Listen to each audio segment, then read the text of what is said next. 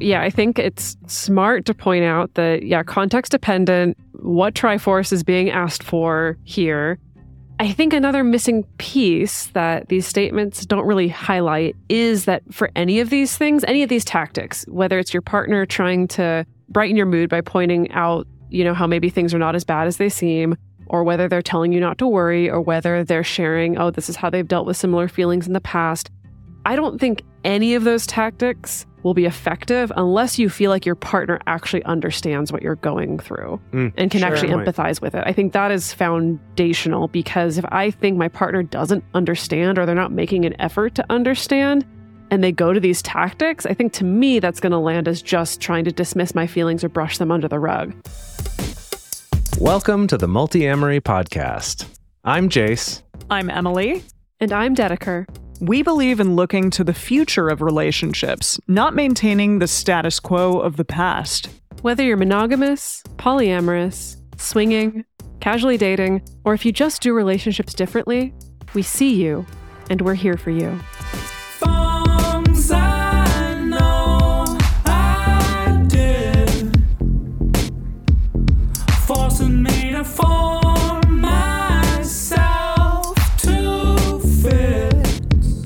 On this episode of the Multiamory Podcast, we're talking about how our close relationships can provide a safe and comforting way to enhance our positive emotions and regulate our negative ones.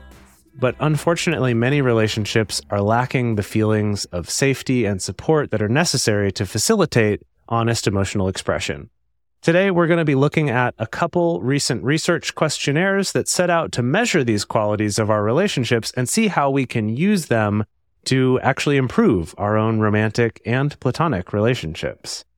If you're interested in learning about our fundamental communication tools that we reference a lot on this show, you can check out our book, Multiamory Essential Tools for Modern Relationships, which covers some of our most used communication tools for all types of relationships. You can find links to buy it at multiamory.com slash book or wherever fine books are sold. Alternatively, the first nine episodes of this podcast also cover some of our most widely used and shared communication tools. And so today, I wanted to talk about expressing our emotions. This episode started out being specifically about expressing our emotions and sharing them with our partners. But as always, when looking into this, you realize there's really not a lot of difference between sharing with romantic partners or sexual partners or platonic friends, as long as it's someone that you have a caring and I would say intentional relationship with. Like a relationship that both of you feel like, yeah, putting some work and effort into this relationship is rewarding and I want to do that. I would say that that's kind of the distinguishing factor. So that could be a best friend, that could be a really close family member or a romantic partner or multiple romantic partners. So to start this off, to kind of set the scene for what we're talking about, can you think of a time when you felt like you couldn't fully express an emotion to a partner? Emily raised her hand right away. yeah, go ahead. Dedeker and I have talked about this quite a bit together, maybe on and off the show. But those of us who were socialized as women being angry towards a partner sometimes is not taken particularly well, or just being an angry in general is sometimes seen as a big surprise, or maybe even the emotions or intensity that occurs on the other side with our partner, maybe more heightened just because they see that anger coming from us as well, okay, if you're getting angry, then something really bad must be happening, or you must be really upset about this, or I'm in really big trouble, or it just is seen as really not okay. I think that emotion tends to be the one that is the most challenging to express and maybe get out of it what I want. If that makes mm-hmm. sense, like elicit the emotional response from the other person that I want, or just being able to fully express that. I, I don't think that I've been socialized to do that very well. And I don't Mm. know if my male partners have been socialized to experience that emotion from women very well. there have been entire books written about this, about the dynamics of women in straight relationships, really not being able to express anger or be listened to while they're visibly angry. That's a whole that's a whole thing we could go on a rant for for several hours. I- think actually my experiences in relationship in addition to that, most of my negative experiences I actually associate with not really being able to fully express sadness to a Mm. partner. Like Mm. sometimes feeling like there's an upper limit of how much sadness one can express before a partner is going to turn cold hearted or unsympathetic. That hasn't been my experience in all of my relationships, but there's a certain handful of relationships where that's that's been the case.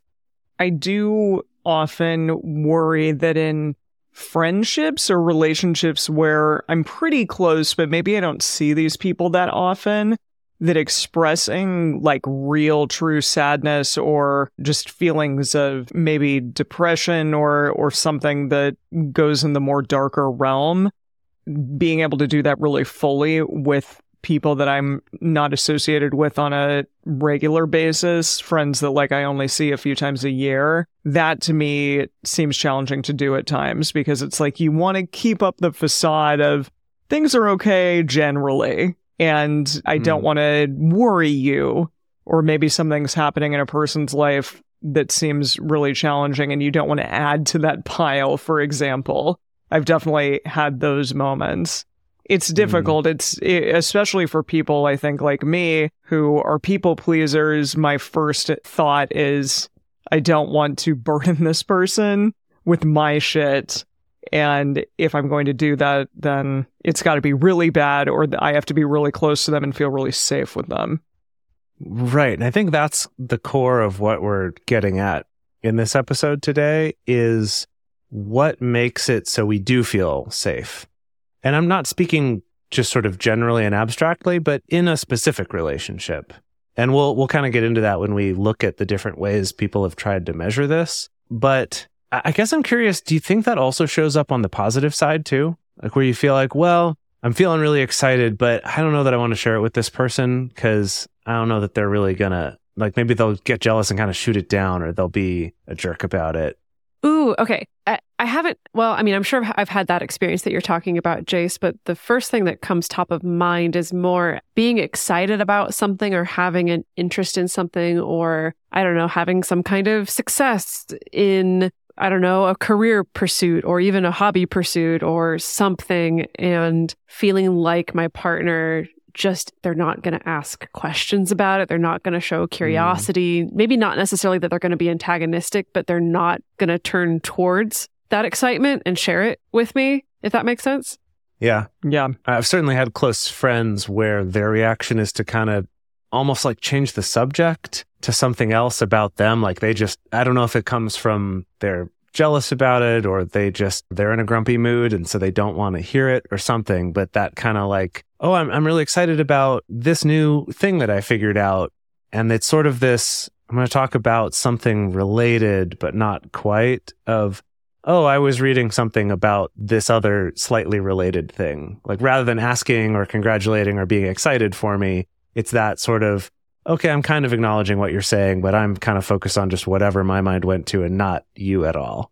Hmm. I've so just like not yeah not picking up the ball and running with it Yeah, like not engaging, not celebrating with me, where I'm just sort of like, okay. So I've learned to, with that particular relationship to kind of downplay things and just not expect that from that person. And I think that's a little bit of what we're getting at today is what are those patterns that lead to us making those decisions to withhold, to withhold our emotions?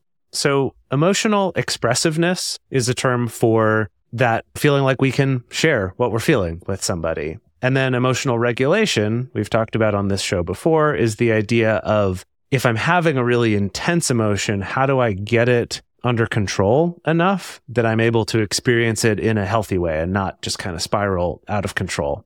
And these two things, emotional expressiveness and emotional regulation, are really crucial to relationship development and maintenance. There's this term called interpersonal emotional regulation, or IER, which is specifically about how we regulate our emotions with other people. like in relation to other people, having them support us in that, like sharing when we're excited or confiding in someone when we're struggling or we're upset, as opposed to the emotional regulation that's just the like, okay, I'm going to count to 10 or I'm going to take deep breaths or I'm going to go for a walk or something that's very self focused.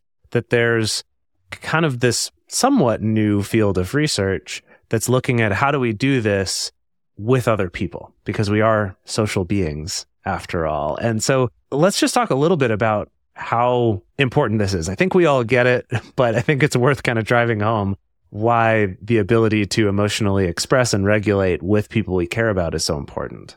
I don't think we do all get it, Jase. I think that's part of the problem. It, at least sometimes what I've yeah, seen fair. working with clients, and this is reminding me of the spiritual bypassing episode that we just did, where sometimes there can be this dominating narrative carried by one person or sometimes both people in the relationship that no, emotions aren't that important to share. Hmm. Or if we feel any kind of emotion, we should just roll with it and we should really let our rationality and our logical sides dominate everything, which again, it's not like the opposite of that means, oh, it's just emotional chaos all the time and we're just blubbering all over each other necessarily. But I do think this is the source of a lot of conflict. You know, the Gottman Institute does talk about meta emotion mismatch with couples in particular, where if someone really highly values being able to talk through feelings and the other person does not value that, that that can be a source of a lot of discord in the mm. relationship. Like chewers and spewers a little bit is what that made me think of. Although I understand that we also talk about the fact that chewers and spewers can totally be in relationships together. I'm sure there is a possibility that people who are really interested in speaking through their emotions and those who are not can also be in relationship together. But uh, it's really beneficial to be aware of those differences and figure out how the two of you can still get what you need from the relationship, even if your tendencies are different from one another. Yeah, but the difference with chewers and spewers is I think you can be a chewer or an internal processor and you can say, okay, I'm getting kind of overwhelmed right now. I need 20 minutes by myself to just like get my thoughts together and then I can come back to you. And then the chewer can come back and say, okay, these are my feelings. You know, this is what was going on for me. Or the chewer can come back and be like, let's talk about something else. Right? Like, I don't want to talk about it. You Mm. know, like there can, there, even if you have a different processing style, that can still be separate from how much you value being able to share your emotions or not. But as far as talking about, you know, general assumptions here, you know, being able to share our emotions openly with someone that we care about fosters intimacy. It helps deepen bonds. And then on the opposite end, suppressing emotions can sometimes breed resentment or confusion in the sense that maybe your partner's getting weird mixed messages from you because you're not really being honest about what you're actually feeling. And it can also contribute to an overall sense of distance, emotional distance in the relationship. Yeah, I think the confusion too of that, maybe when an emotion does finally boil up to a certain point, it's that like, what? That came out of It's nowhere. a whiplash. Yeah. Yes. right. Right. It feels like it came out of nowhere because all along the way it's being suppressed. Maybe because Yes. it doesn't feel like something that they can share. And then, of course, if you're in a relationship where you know that you can rely on a partner for emotional support, that really can help reduce a sense of stress and anxiety. This literally happened to me this week where I had, I don't even remember what happened, but I just know that I had sort of an upsetting thought or had an upsetting moment during the day. And I automatically knew, oh, I know that later today I, I can turn to Jase and talk about what was going on for me and that'll be received and, and that'll be heard. And even knowing that helped to reduce the distress of that emotion. I think it's so important to be able to differentiate the fact that some emotions are occurring because of a partner and some emotions are occurring that are completely unrelated to anything that your partner said to you at any given time. I think the important part that so many of us should strive for is the idea that we can come to our partner even if an emotion is about them. And that's the really hard thing to be able to do. And to receive that if your partner does come to you and says, Hey, I'm having a really hard time, and it is because of something that was said between us or something that you did, and I want to be able to work through it. I guess the question is like, is the partner the best one to do that with, or or not? Yeah, that's such a the- nuanced- always the tricky question. Yeah, such yeah such a nuanced thing uh, when it comes to sharing emotions where yeah it's harder if it's about you if it's a negative emotion but then yeah also that question of is it something that does need to be talked about with this person or is this more of an internal thing i need to work out somewhere else yeah gosh that's a tough it's a tough question to answer sometimes And I think I've seen disasters happen and have experienced disasters myself when you make the wrong call on either Mm. side. Yeah That sometimes, you know, you can turn to a partner to work out something that maybe is, maybe your emotions at that state are too big to take to your partner. Or maybe this is something where you really need to be talking to a friend or a therapist first before bringing it to a partner. And it can backfire pretty badly. But then I've also seen it go wrong on the other side that sometimes you can spend too much time either just chewing on by yourself or again taking to a friend or a therapist things that you really should be talking to a partner about and you're not. Yeah. right that whole complaining rather than just confronting this is the Yeah. problem that's going on let's fix it yeah Something we haven't talked about yet is emotional attunement, which is the ability to pick up on your partner's emotions and to be able to actually receive them, connect with them, join with them. And I don't mean this in a sense of like you're telepathically picking up what your partner is feeling without talking to them, although you may experience that. But it's it's literally being able to I, I don't know. So like if you had a freaking great day and you're having a wonderful time and your partner comes home from work and something horrible happened at work that you're not just completely oblivious to that. You know, they come Mm. in really sad and needing comfort and you're not just like, well, whatever, like I'm having a great time. Sorry, sorry that happened to you. La la la. That you're able to connect with where they're feeling, right? And so the more that you can attune, the more sense of empathy and compassion and all around feelings of being understood are going to be present in the relationship. I often think the most successful relationships out there are ones that have both parties giving and receiving emotional support. And this, whether it's a friendship or a romantic relationship or a parent child relationship, for example, sometimes that can be skewed in one direction or the other. I think we do have relationships in our life where maybe we're a little bit more the parent to a friend, for example, or Oh, yeah. maybe Mm. we end up being the one that our friend comes to to tell us all of the things that are occurring in their life that suck, or we end up being the emotional support person for them. And this happens in relationships too. And I think ideally you want that to be as balanced as possible so that both of you can feel like I can come to you and you can come to me if you are in need, whatever it is. This one's worth thinking about when it comes to relationships where maybe this is not the person that I regularly go to to process my emotions, but sometimes maybe they actually would be the best person to help me with this, either because of an experience I know that they had or because we're in a certain circumstance. Maybe we're on a trip together and I do need to process this with this person. But feeling like that option is available is a really great indicator of that being a, strong and healthy relationship. Ideally, you're not bottling up your emotions because if you do, that bottling up of emotions can really manifest in other ways in your life. Like, for instance, yesterday when I came home and cracked into a bottle of wine because I had to work in the middle of a hurricane and I was really upset mm-hmm. about it. And so, yeah, I, I had to bottle up my emotions all day at work and try to put on a happy face to my customers, even though I really And so didn't you want to be there. home and bottled it up, if you know what I mean. Correct. I unbottled You it uncorked the bottle, and then yes. drank it. Yeah. I drank my emotions through No. wine. But yeah, I mean, you know, Did know, that work out so great for you?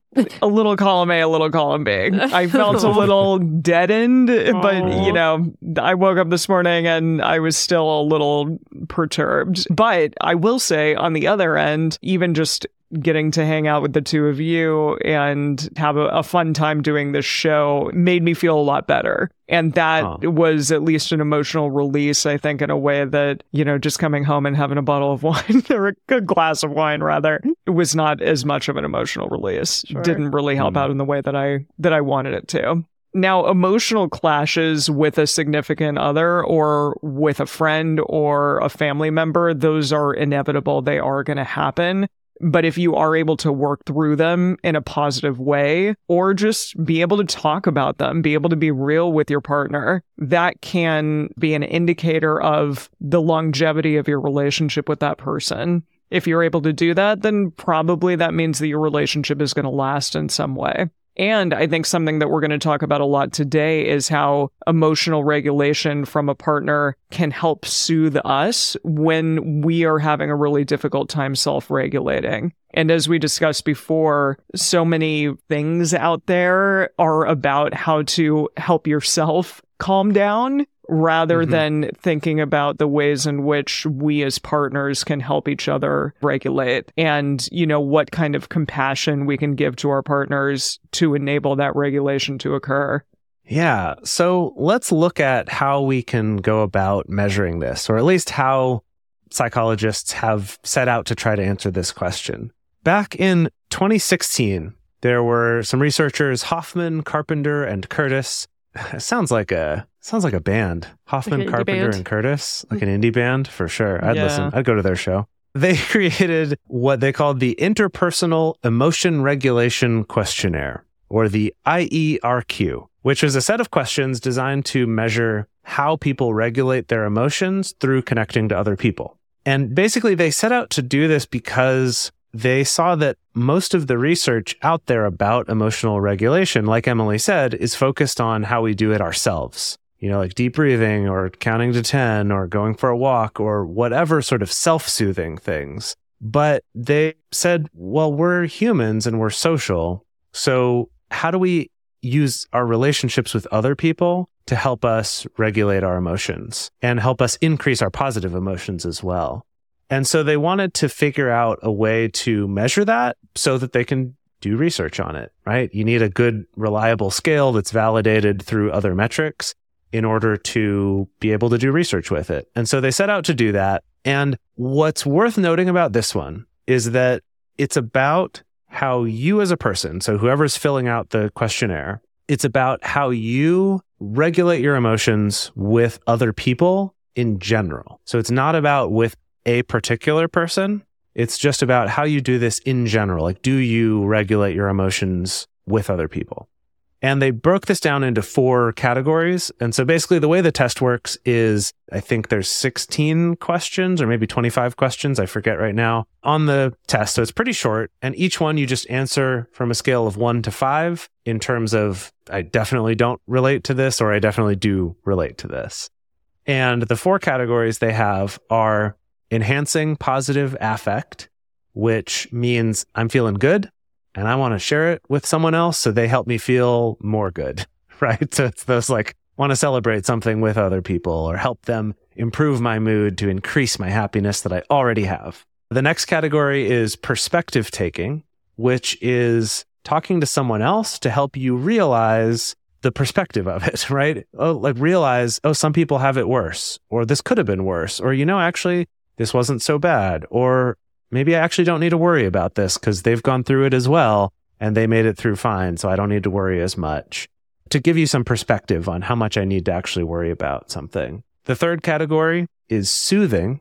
So that's seeking out comfort or sympathy, or as we say on this show, some poor babying. If I, you know, if I'm just having a hard time and I just want someone to help me feel a little better, soothe me. And then the fourth one is social modeling, is what they call it. So this is basically, I will try to regulate my emotions by trying to understand how someone else would react in this situation. So it's kind of that, hey, this is what happened. What would you do in this situation? Or how would you feel about this? And kind of getting that sense of, okay, yeah, you'd be upset too. I don't feel so bad about the fact that I'm upset. I know that sounds ironic, but but it makes sense, right? It's that thing of like I'm upset, but I feel like maybe I shouldn't be upset. And so now I'm extra upset about the fact that I don't think that I should be upset about this thing. That even if the person's like, yeah, yeah, that sucks. What happened? You should be upset. That can, in a way, be comforting and be regulating. I feel like therapists do that a lot. I don't Mm, know, Dedeker, maybe sure. you can speak to this a little bit more, but it, sometimes I feel like coaches or therapists are there to sort of be that person to bounce that idea off of, that social modeling off of. You know, I, I feel like this is a thing that I should have gotten upset about, even though I got reflected back to me that it wasn't, but I felt justified in my upsetness. Am I the asshole here or not? For example. Yeah, something that I know can be really helpful for people. This comes from specifically the healing shame training that I've done is something that can happen when we're looking back at past experiences, especially past experiences of our younger selves, whether that was ourself 10 years ago or ourselves when we were quite young, when we were teens or tweens or a toddler or whatever, that we still have an adult mind that can look back and you know find ways to justify which that in itself i think is fine. So we can kind of justify oh yeah my mom did that because she was really struggling. You know i can have compassion for my mom for treating me in that particular way. Or oh yeah when i look back on this experience i had in a relationship when i was a teenager i can look back and my adult mind can be like okay yeah we were we were silly ignorant teenagers. That's why this happened. And that's a good perspective to have, but I have found that something that a therapist or someone who's coaching you therapeutically can help with is reaffirming that sense of like, no, that was fucked up. like, no, no, yeah, like yeah. we can spend some time with essentially almost like with that younger self, letting you actually feel that maybe in a way that you weren't allowed to feel it when you were little or when you were a teenager or in that situation. Like, I mean, this is me starting to project some of like my own approach with working with people into this episode. But yeah, I think there is something valuable to uh, letting an emotion be felt that maybe wasn't allowed to be felt. And I do think that's where some of that social modeling comes into play of you know, sometimes something that I do with my clients is like, okay, great. Like, let's set that wise adult mind on the shelf for a second and let's actually just hang out with the emotions that teenager felt, for instance, and really justify those emotions. Of these four different sections, and I did look it up. So there's five questions per category. So there's 20 questions in total for these four categories. And of these, they had a bunch of people take this and in their results looked at what the average scores were in the different categories. And there's two things I'll bring up now that will they'll come up again a little bit later. And so the first is that the average score across all the categories for the people they tested was around three. So remember that the scale goes one to five, where one is no, I definitely don't feel this way, and five, I definitely do feel like I could, you know, go to people and help regulate my emotions. That a three would be average. So, so the average of everyone is average, I guess, which uh, maybe that means it's a well structured test if the average ends up around average, right? So you can measure based off of that. But of the four different categories, they did give different averages for those. So, for example, for the first one, which is the increasing positive affect of reaching out to others, you know, when you're excited and feeling good and want to feel even better, that was the one that had the highest average out of the four. Whereas on the other hand, the one that had the lowest average of the four was the perspective taking. The let me know if is this really as bad as it could have been or do other people have it worse or have you been through something like this that that was the one that on average was lowest? Okay so just store that away in your brain. We'll come back to it later. And now what got me interested in talking about this today is that a paper that came out in 2023 just earlier this year by Schott and Mickelson that was published in Couple and Family Psychology Research and Practice that's called Emotional Expressivity and Regulation in Romantic Relationships The Role of Social Anxiety, which is an intriguing title. And basically, what they did is they said, We think this IERQ questionnaire is interesting, but it's general. What if we tried to adapt it, change some of the wordings, a- adapt the way that this is done to focus instead on a particular person? So it's that like thinking about your, in, in their case, they did it all with romantic partners. I think this would apply equally well to a lot of different types of relationships we have. And again, people are a little narrow minded in how they look at these things. And Schott and Mickelson, if you're listening, love what you did. Keep going. You can do better. So basically, what they did is they took this 20 question questionnaire and they actually reduced it down to just three questions per category. So theirs is only 12 questions total. So it's also a little bit of a smaller one. But looking at how can we try to measure how we share these with our romantic partners and how we use our romantic partners as a way to help amplify or regulate our emotions. And that's what we're going to get into talking about next. We're actually going to go through the questions so you can evaluate for yourself and look at based on the answers that you give, how can you actually apply that to improve your relationships rather than just taking a Cosmo quiz and being like, oh, my relationship is an ox. Cool. That's not useful. Uh, we're actually going to talk about Wait, how can is we it apply ox? You mean like a, like an oxen? Like some oxen?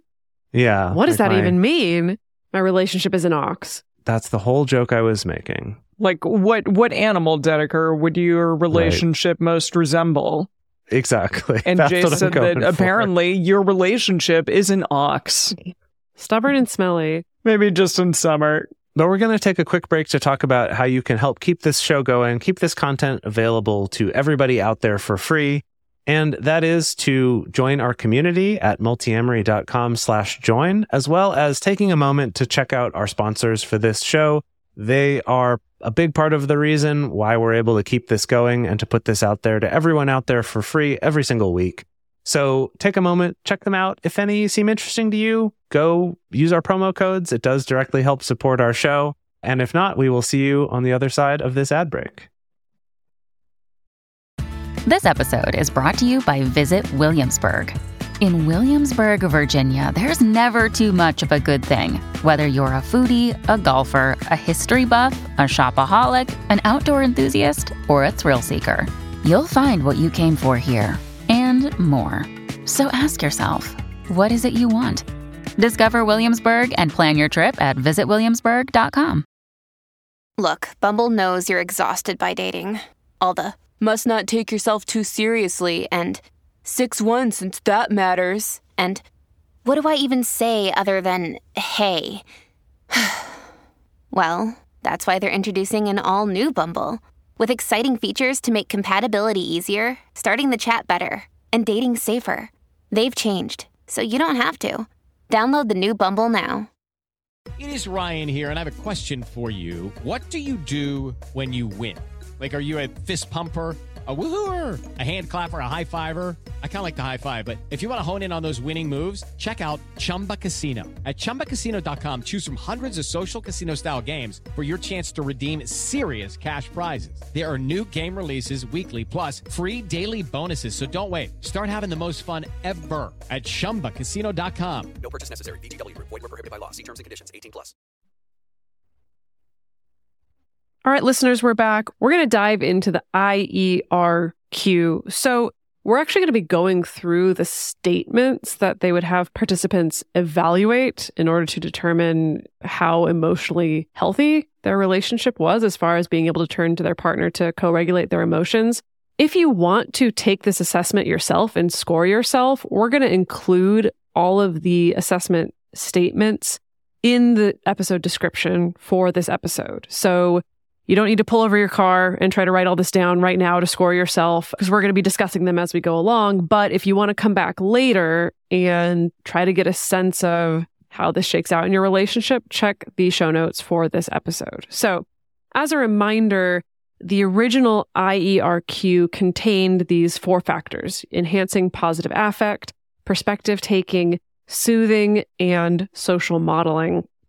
So basically, the way that you would go through this is with each statement, you would give a rating scale of one to five, you know, one being low, one indicating, uh, this statement isn't true for me at all, up to five indicating this statement is extremely true for me. But it seems really helpful to dive into these actual statements because I know it's helpful for me for understanding, like when we talk about enhancing positive affect, how does that look in real life? I can understand a textbook definition of what that may mean, but I do think that these statements give a, a more clear, concrete sense of what we might tangibly be looking at with each of these factors. Remember again, we are trying to answer on a scale from one to five, and one is not true for me at all, and then five is extremely true for me. Each of these questions are going to be answered using that scale. One other thing to note is that when this is presented, normally these questions would be randomly shuffled around together rather than being grouped by category. But I think the point for us here, we'll talk about this later, the scores are not the most important thing as much as what we can learn from these questions, like Dedeker was saying. But just realize that if you want to do this for realsies, you just take these questions, shuffle them up, and just remember which one's which so that you can total the scores back up at the end. The first section is enhancing positive affect, and these are the statements that you're going to be rating on that scale of one to five. The first is I like being around my partner when I'm excited to share my joy. Number two, being in the presence of my partner feels good when I'm elated. And number three, when I feel elated, I seek out my partner to make them happy. I like this that it's like all, uh, some of them are about you and some of them are about your partner. Mhm. That's interesting. Yeah, it's almost like one's about wanting to reach out to share with my partner for my sake. One Mhm. is about I want to reach out to them for their sake, and then the the middle one, the second one, is a little more neutral of like I just like being around them when I'm feeling happy. Yeah. But they're not they're not going to harsh my buzz or something So- like that. I guess. Yeah.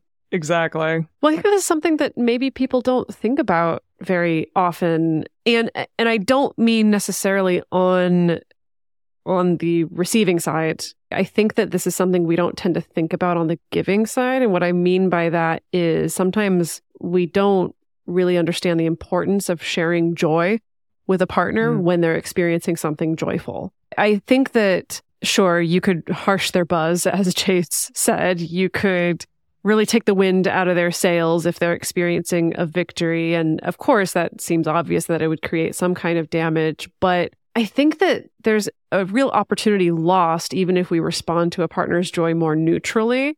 I think that sometimes the the way our brains can take it is thinking like, oh, whatever, sure, they're having a good time, so that's reward enough in itself. I don't necessarily need to come along with them for that ride, and and I Hmm. not that that's going to destroy your relationship or anything, but I, I just think that that's a there's an opportunity there for richness, injecting some richness into the relationship.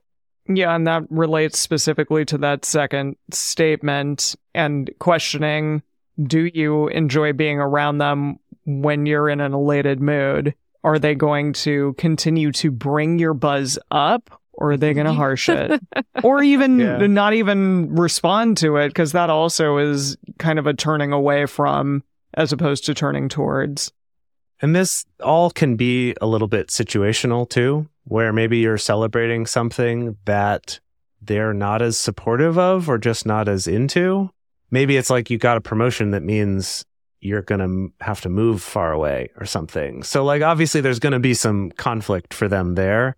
So, I think when answering this, trying to think a little bit more generally of, yeah, there's some things where it's just, yeah, I would never share an excitement about this area of my life because they're not as supportive there but maybe this one I would, taking all that into account. And I think with all these sorts of self assessments, they can really depend on what's the most recent interaction I had. So maybe come back to this a few times and kind of evaluate it over time too to see how it might change. The second section is perspective taking, and these are all the statements that we're rating. The first is It helps me to deal with my depressed mood when my partner points out that things aren't as bad as they seem. Two, when I am annoyed, my partner can soothe me by telling me not to worry. And three, when I'm sad, it helps me to hear how my partner has dealt with similar feelings. These are situational too. Yeah. I mean, d- I'm just thinking about like T1, 2, and 3 and how some of these will relate to that, and some of them are not going to be taken as well in certain situations, perhaps. And I actually think that's part of what this is measuring. So, like with question number one, especially, where it says, it helps me to deal with my depressed mood when my partner points out that things aren't as bad as they seem. Now, what I would say is if you have a relationship where your partner does a good job of understanding which Triforce you're going for, you're going to be more likely to rate this question higher and say, yeah, when they do point that out, it's generally because I'm looking for that kind of perspective and that's helpful and I feel positive. But if you have a partner who's always telling you that when that's not the response you're wanting, you're actually just wanting some support and for them to be like, yeah, oh my gosh, that does really suck, then you're probably going to score that one a lot lower. So I think that's actually some of what's cool about this and got me interested in this questionnaire is that it's not just evaluating an interaction, but kind of what's the culture of these interactions that's that's been created in your relationship. Okay, so yeah, I think it's smart to point out that, yeah, context dependent, what Triforce is being asked for here.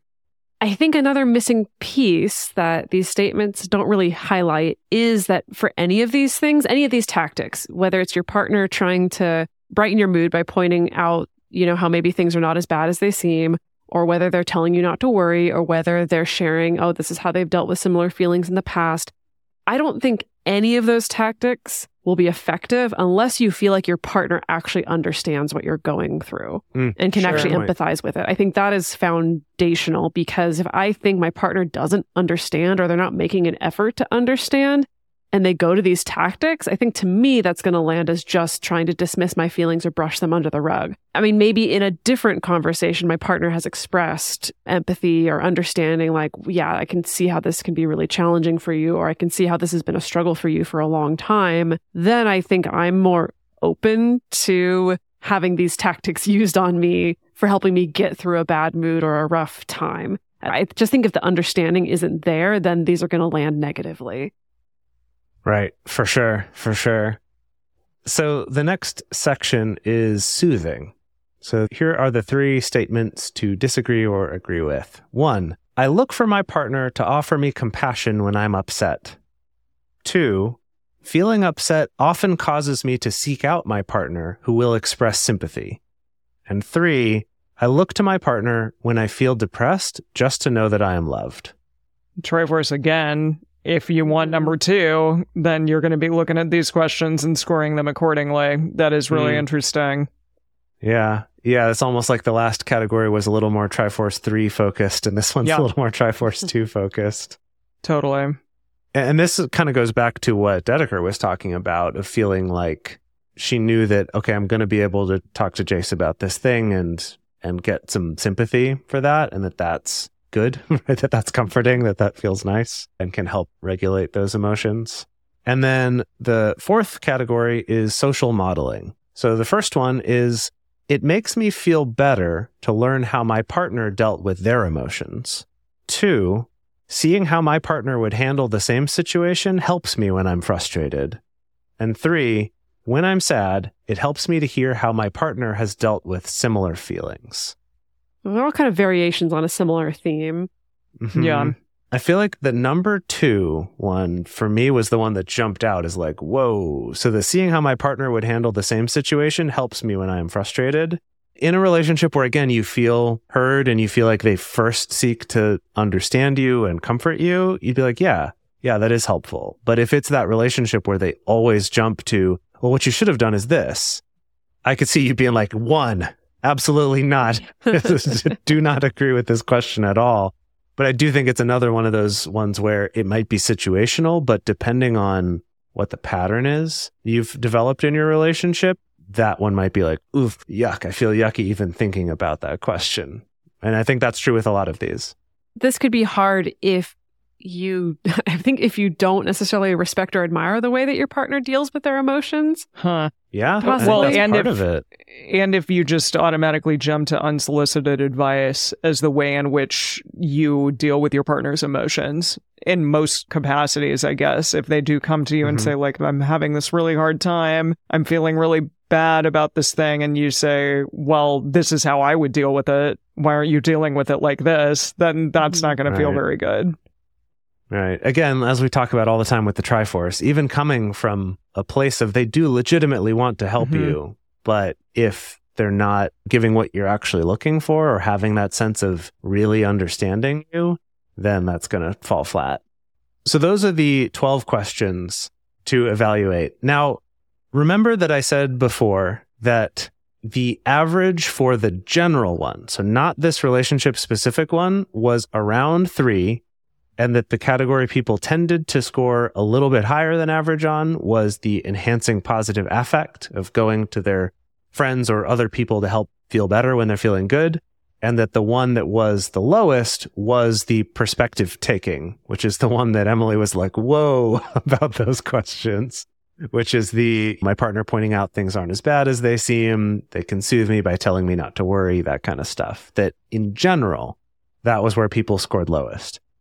Now, on this one that's specifically been tailored to romantic relationships, unfortunately, in their initial research, what they were looking at was just trying to validate their metric in general rather than looking as much at the four different categories. So they didn't give their own, you know, these are the different averages, but they did find that overall, the average for this was around four for the people that took this in their testing. So again, this is not to say four is for sure what everyone needs to be. We don't know if these people were happy in their relationships or not. We don't know a lot of context about it.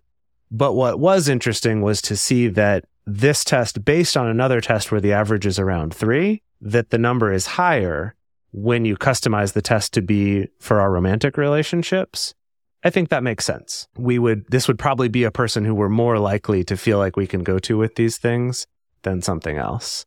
And so it makes sense that would be a little bit higher. But I do think we can look at our previous example to say, okay, yeah, they might not all be the same. We might be a little higher or lower in certain categories. I think it's a really cool idea to take this test either by yourself or with a partner and then use these scores to kind of determine what is it specifically in the relationship that could use some working on? What are things that we're doing really well? I think if you take it alone and if you do it in the way that we spoke about it, where you look at the statements enhancing positive affect and then perspective taking, soothing, and social modeling, and rate those statements on that one to five scale. And then kind of look back and say, okay, where did we rate really well versus what could be better here? And if you go and talk to your partner about it, it's not a conversation to point fingers at someone or blame someone or say these are things that you're really doing poorly, but rather just try to cultivate a stronger relationship and work together to question and look at ways that maybe you can enhance or make those things that aren't going very well better. And always with these things, it's good to preemptively repair or cushion whatever feedback you're giving. So, you know, easy ways to do that can be highlighting the areas that you do appreciate in the ways that your partner is able to hold your emotions or receive your emotions in order to cushion any critique that you may be giving. Another way to go about this is to actually be real about evaluating yourself. So you can talk about how, yeah, I think that in our relationship, we're really good at holding each other's negative emotions. And I realize that I actually am not the greatest when it comes to like you being happy about something that sometimes I ignore it or I don't pick up on it. And so that can be an entry as well. Again, to make this into a we conversation, a team based conversation instead of a you versus me conversation. We also don't know how much of our scores on this come from our own history and baggage. And maybe this is something that I would have also scored low in this category in that general test, because maybe this is just a thing I have a hard time sharing or getting perspective from other people because of my own baggage, my own history. So take that into account as well, that even though this one is focused on your romantic relationship, none of that exists in a vacuum right? That you both have histories coming into this. And so the idea is to look at what can we learn? Where can we see, oh, you know what? I didn't even realize that was a thing that people could get from their partner, right? Like I didn't even realize that's an area that could feel good. Because to me, that's always felt bad because that's been my history. Let's look at that. Let's see if there's something we can learn here or discover here together. Speaking of your own history or baggage, we use the repair shop framework a lot when speaking about things like that. And it's also really critical to ask clarifying questions and question, you know, your partner's eh, perspective and experience before making assumptions about why it is that they potentially scored lower on something than you or why they said that maybe you weren't as good on the perspectives as you could be, for example, things like that. Get curious and ask questions, learn about their history, and take ownership maybe where you realize, hey, you're right, I don't do this that well.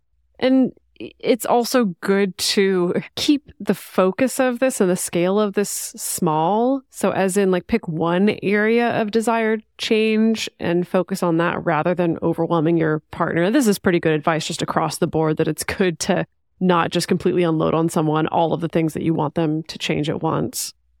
Yeah, right. Or to try to change everything about yourself all at once is also Yeah. not a very not a very realistic goal. I just need to give a plug to Radar, which is our framework for doing regular check-ins. Uh, going along with Repair Shop, being able to have regular check-ins every month, for example, where this could be one of the things you talk about is how's it been the last month? Does this category that we identified as like this is where we've struggled more, has it felt better? did we come up with some concrete things we can do in the next month? And then when we check back in, say, did that help? Did that change things? Also, it allows you to get perspective over time because some of it might just be, I've been having a rough time lately. I'm overworked. And so I know I just haven't been as receptive, or I've just been less receptive to your comforting or whatever it is. That doing something where you check in regularly can help you get that perspective over time as well. a really good tactic when receiving difficult feedback is to reflect back what you heard from your partner before reacting. And that's done without judgment. That's done without getting defensive. For example, ideally, it's just saying, okay, what I think I heard you say was X. Am I correct in that? I'm reflecting this back to you so that I understand this is what you meant and it doesn't mean you're saying this thing about me because you think that I suck in some way. Special shout out again to Halt, which we love if you are hungry, angry, lonely, or tired, or drunk, or horny, or any number of things. Focus on that first. Maybe take a break from the conversation and deal with that thing, and then come back to the conversation so that you're at your best and maybe a little bit more emotionally regulated, which is what we're talking about this entire episode. And if you try to have that conversation and you just can't get past the hurt feelings and defensiveness, then seeking someone outside your relationship to help, like a counselor or a coach or a therapist, can be really helpful.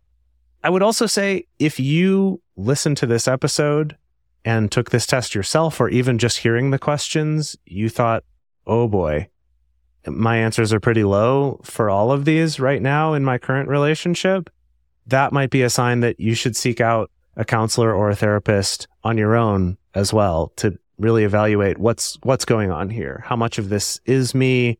Do I need to reevaluate being in this relationship? And getting that outside perspective can be incredibly useful there. And lastly, celebrate your successes. You know, especially if you go through this assessment and you're like, oh, we're doing great, share that with your partner. Be specific about what you appreciate about the ways that they're able to receive your emotions or help you soothe or regulate when you're having difficult, difficult times. And also, if this is something that you're working on with the partner, you know, be sure to be proactive about expressing appreciation when changes do occur and when you're both making an effort. We have a question for all of you out there, and that is who is the first person that you think to turn to when you're upset and you want support? We're going to be posting that on our Instagram stories. We would love to hear from all of you. And if you want to discuss this episode further, the best place to share your thoughts with other listeners is in the episode discussion channel on our Discord server, or you can post in our private Facebook group. You can get access to these groups and join our exclusive community by going to multiamory.com slash join. In addition, you can share with us publicly on Twitter, Facebook, or Instagram. Multiamory is created and produced by Dedeker Winston, Emily Matlack, and me, Jase Lindgren. Our production assistants are Rachel Shennework and Carson Collins. Our theme song is Forms I Know I Did by Josh and Anand from the Fractal Cave EP. The full transcript is available on this episode's page on multiamory.com. Save big money when you start your next project today at Menards. Check out our great selection of garage and utility lighting options in stock, ready to take home today. We carry everything to help you illuminate whatever project you're working on. Shop garage and utility lighting products in store at your nearest Menards. You can also view all of our entire selection of lighting options today on menards.com. Save big